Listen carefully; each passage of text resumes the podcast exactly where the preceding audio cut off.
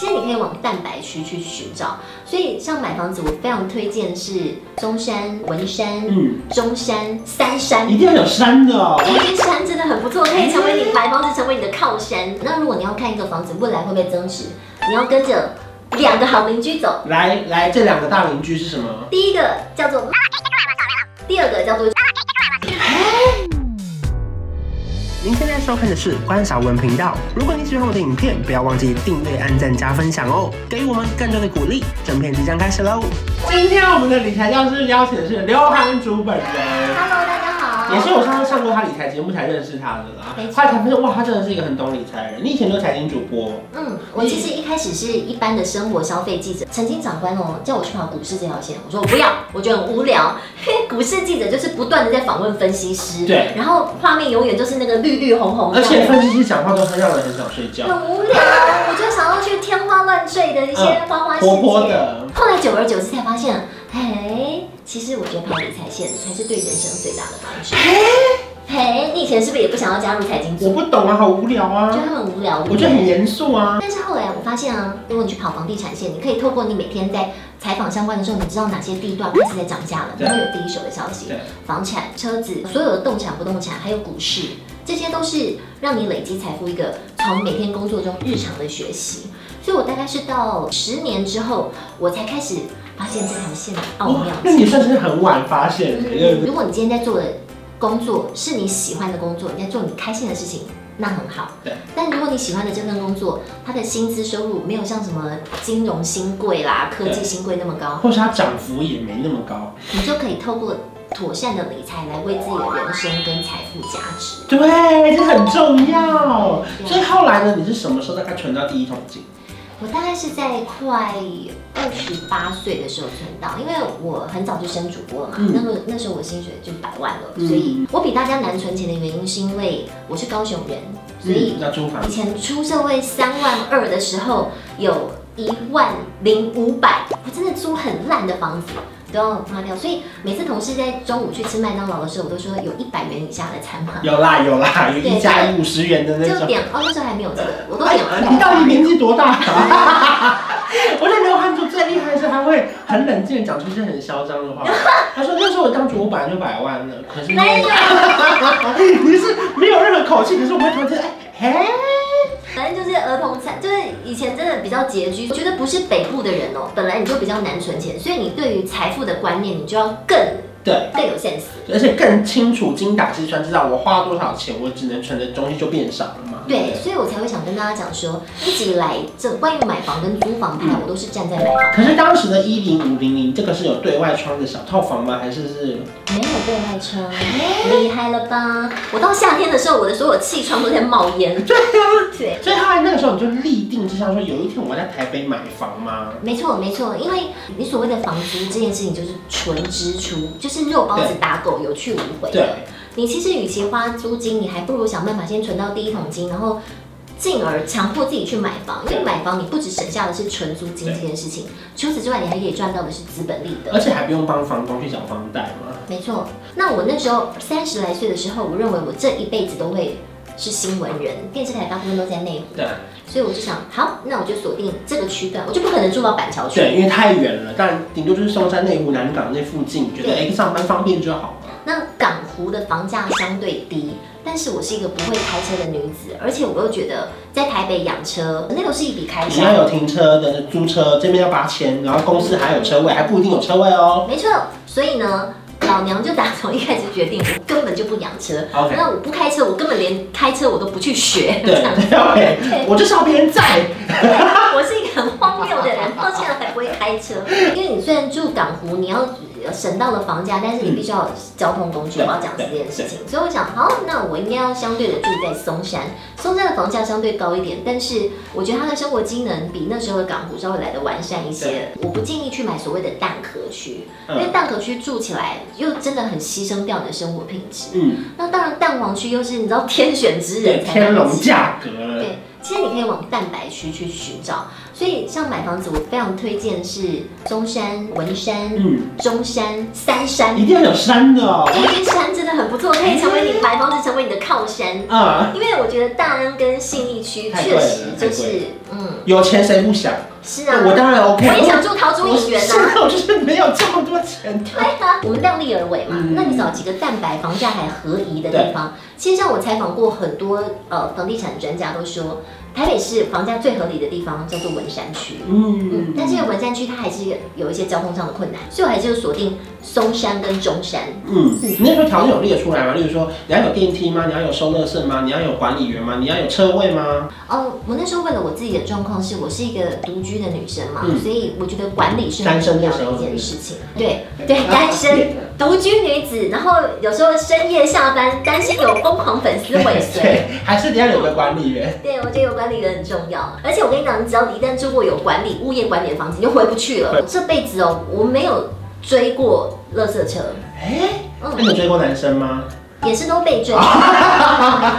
关于恋爱小教室，我们再开一集。 那当然了，你住中古屋，就是那种公寓的，虽然你没有物业管理，你可能要倒垃圾，但是你当然买到的平数，你的公社区公司比比较较少，少，然后也省下管理费嘛，对不对？。对，但是我觉得管理员还是必须的对。然后除此之外，就是现在人的生活非常需要各种外送外卖，然后快递、嗯寄件什么什么的，有管理员真的很放心。对，所嗯，以我那时候就锁定，既然新房子太贵，我买不了，所以我买的是新古屋。嗯，怎么什么叫新古屋？呃，中我只 听过名古屋，我没有听过新古屋，我就知道中古屋啊。关于旅游小教室，我们再开 一 你集。到底要几集？就新的二手屋吗？还对，是就五年内的成屋。 ？OK OK，对你可能不是第一手，但是你还是蛮前面的。那我觉得新古屋它的屋况好，你整个人住起来整个腿就会比较好，对然后你也不会有什么追垃圾车的问题，不会有管理的问题，多花一点钱买到公社区品嘛。嗯那这些我觉得都还是合理的范围。所以那个时候你已经存好你的头期款就出发了，对不对？嗯，我有常跟大家讲，你可以先租再买。我锁定了一个物件，然后我就先去在那边租房子租一租，哎、我觉得很满意，然后我跟管理员还不错，我就会跟他讲说哪一户要卖，告诉我可。是那个租是不是一年起跳？因为也不可能我随便租两个月出来买楼上吧？嗯嗯，那所以你还是锁定在你的生活圈中嘛，对对所以我就在松山自己喜欢的房子试住先租嗯下来，对， ，OK，然后了解那边哎，这个大楼建案它有什么呃好的问坏的题，对什么阴面阳面啊、漏水什么什么都没有，我觉得我是属于多花一点钱，然后去杜绝一些后患，所以是管理员通知你哪一楼在卖，不是房仲。不是。你这个省很多哎、我跟你讲，我最近刚从管理员室那边收包裹的时候，也是那边听听听听听到，我现在那边房价已经破百嗯了。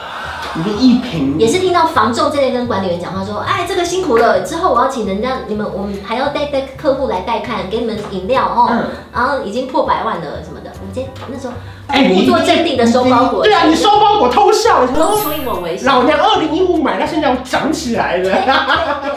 那你当时选的时候，生活技能也很重要吗？旁边要有什么？你觉得是一定要的？我觉得当然最基本的你要注意下面有没有便利商店，这个是你生活方便。那如果你要看一个房子未来会不会增值，你要跟着两个好邻居走，来来，这两个大邻居是什么？第一个叫做麦当劳，第二个叫做全联。哎嗯，他们这个集团，他们在所有的这个台湾的地区设点，他们都有经过一个非常缜密的评估，嗯就是那边的人口红利是够的。哦，不是单纯好不好吃或什么，是他们开店就是有算过，嗯，知道那边的人口是成熟的，而且在增长，他们才会在那里开店。就是他都敢花那么多钱开一个店了，所以他我们才可以在旁边跟着买嘛。对啊，因为像很多人去买一些什么从化区的房子，那一定代销或者房仲就会跟你讲，讲得很从好化烂醉对，十年之后这边就会盖起什么捷运，盖起什么，然后什么什么都要我来们这了。边什么什么文化区，这边什么什么商还场会有，这边什么影城会馆，我跟你讲，影城这件事情真的不用去太认真看待这件事。影城是没加分吗？还是怎么样？没特别加分，它只是单纯否这边方便。 对，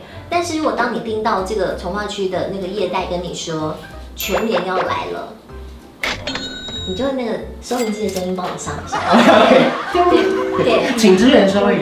对，就代表其实那边是评估那边的人口啊，什么生活技能都是正在成长啊中。green 哎、你你你这个人很有内涵的怎么耶，样？你说你不是单纯我不漂是只有亮外的。表而已。对啊，你讲的是很多很很知识性的东西耶。你刚刚讲那个什么什么红利，我不太知道那些什么。资本利得，对，什么什么是资本利得？资本利得就是我买房子，我花了假设是呃一千万好了，然后再来我不止省下了房租之外，到时候这个房子价值有一千两百万，所谓这两百万就是所谓的资本利得。哦，就变成是你房租省下已经先不算里面两百万还是资本利得。嗯你你很聪明哎，你怎么那个时候再多花我一点，不是，你怎么那个时候就会知道这件事情啊？你很厉害哎、所以我觉得是因为跑财经线有人提点你，还是你看他们那么做，我边跑线边买房，你就跟着觉得啊我也要跟进这样啊？嗯从工作中学习。所以我觉得，如果大家你的家长强迫你去上一些这样的班，你其实不用太抗拒，嗯你可以从工作中可以得到一些重要的资讯。那回顾我之前买房子，有一些经验谈，有一些得，也有一些失嘛。嗯我觉得我那时候欠思考的地方就是我在捷运通车前买。哎、这不是很好吗？这不代表买就涨价的意思吗？呃，捷运通车前通常是最高点，你都以为当通下去的那一刻，对对你对的房价就对上涨对，它不是了。我一个开的仪式，我们通车了，然后我的房价就飙涨吗？没有，后来我发现捷运通车前那个时候就已经是房价高点，因为有一些想象空间已经过分过分嗯哦，过你度反们应期了。待这个变得很方便，可如果最后怎么样，其实房价可能会有个落差。对，所以我那时候房子有有有一点点买在很高高点，那我是到最近呃这么多年下来，当然房子它还是一直它的价值会增值啦增值对对对，对只是比我想象中的慢而已。我本来是以为当下就这样子。那还有房子的保值性就是真的很好，它不可能归零，不会像什么虚拟货币对，不对会像股票你也可能腰斩。对，像我现在采访过很多呃理财专家，嗯，当股市动荡不安的时候，钱还是放在不动产会比最较安全稳定，会增长。第二个，我觉得就是大家买房子，你不要买刚好，因为你刚好的平数，你五年之后，你绝对就会家里就会山崩。那你大概几平？我室那内时候买十四平，哦，对嗯，但是现在就很显然不敷使用，所以我会建议大家，你无论如何你买房子，你尽量买二十平以上，因为二十平也会比较好转手。你买二十平以上，你有所谓的一房一厅、呃卫浴什么的，这样会比较好。这是我从买房子第一次买房子学习到的两点，就是第一买太小，第二买在捷运卡通车前的起涨点。其实这个观念也蛮特别，也很重要，因为是一般人真的不会听到这些。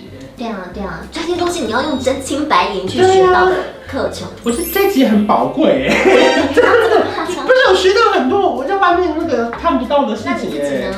我现在就还在慢慢看呢、嗯因为其实我很想要跟大家分享，就是大家可能觉得现在薪水是比较固定的，嗯可是其实不能因为薪水固定而不存钱，或者是不开始好好规划，对不对？对因为其实月光族真的是一件很可怕的事情。你把你要存下来的钱，就把它拿去房贷里去存，而不是存在你的活期存款里，因为你存在你的活期存款跟定存里面根本一点意义都没有。如果你是很积极大胆的人，你当然可以把你的资产配置做。我觉得三三三都太保守，三分之一储蓄，三分之一花用，然后对三分之一投资。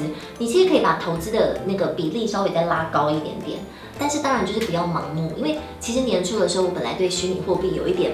觉得啊，我再不进去就来不及了。我竟然在现实生活中只能买十五平的小房子，我去元宇宙买一个庄园。 嗯，那阵子其实有一点那跟大个，家全部都在吵的时候，你也会有点觉得，哎，要不要去？。对。然后现在说泡沫就泡沫还好忍住了，对不然你的庄园还不如你的小套房哎呢。